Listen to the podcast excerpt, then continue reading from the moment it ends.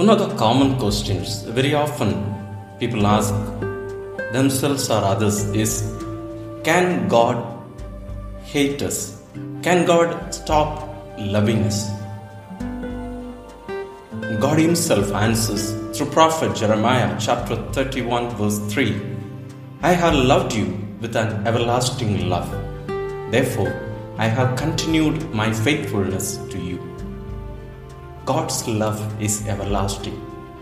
That can never change. And that love makes Him faithful to us, to each one of us. And His love, when we say is everlasting, which means there is no beginning, there is no end for His love. God Himself is love, as St. John, writing in his first letter, says that God is love. A God who is love, when He loves, that is everlasting because that is His nature, that can never change.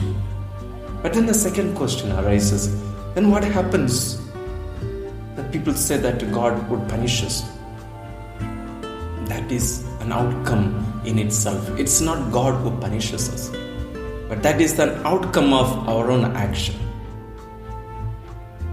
God would always love us because He is love.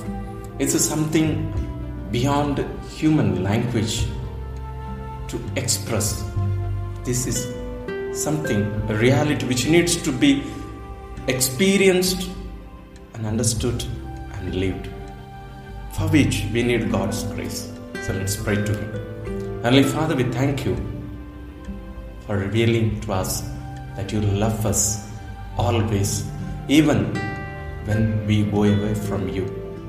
And very often, when we go away from you, love us more, even we feel. Like your son taught us through the parable of the prodigal son.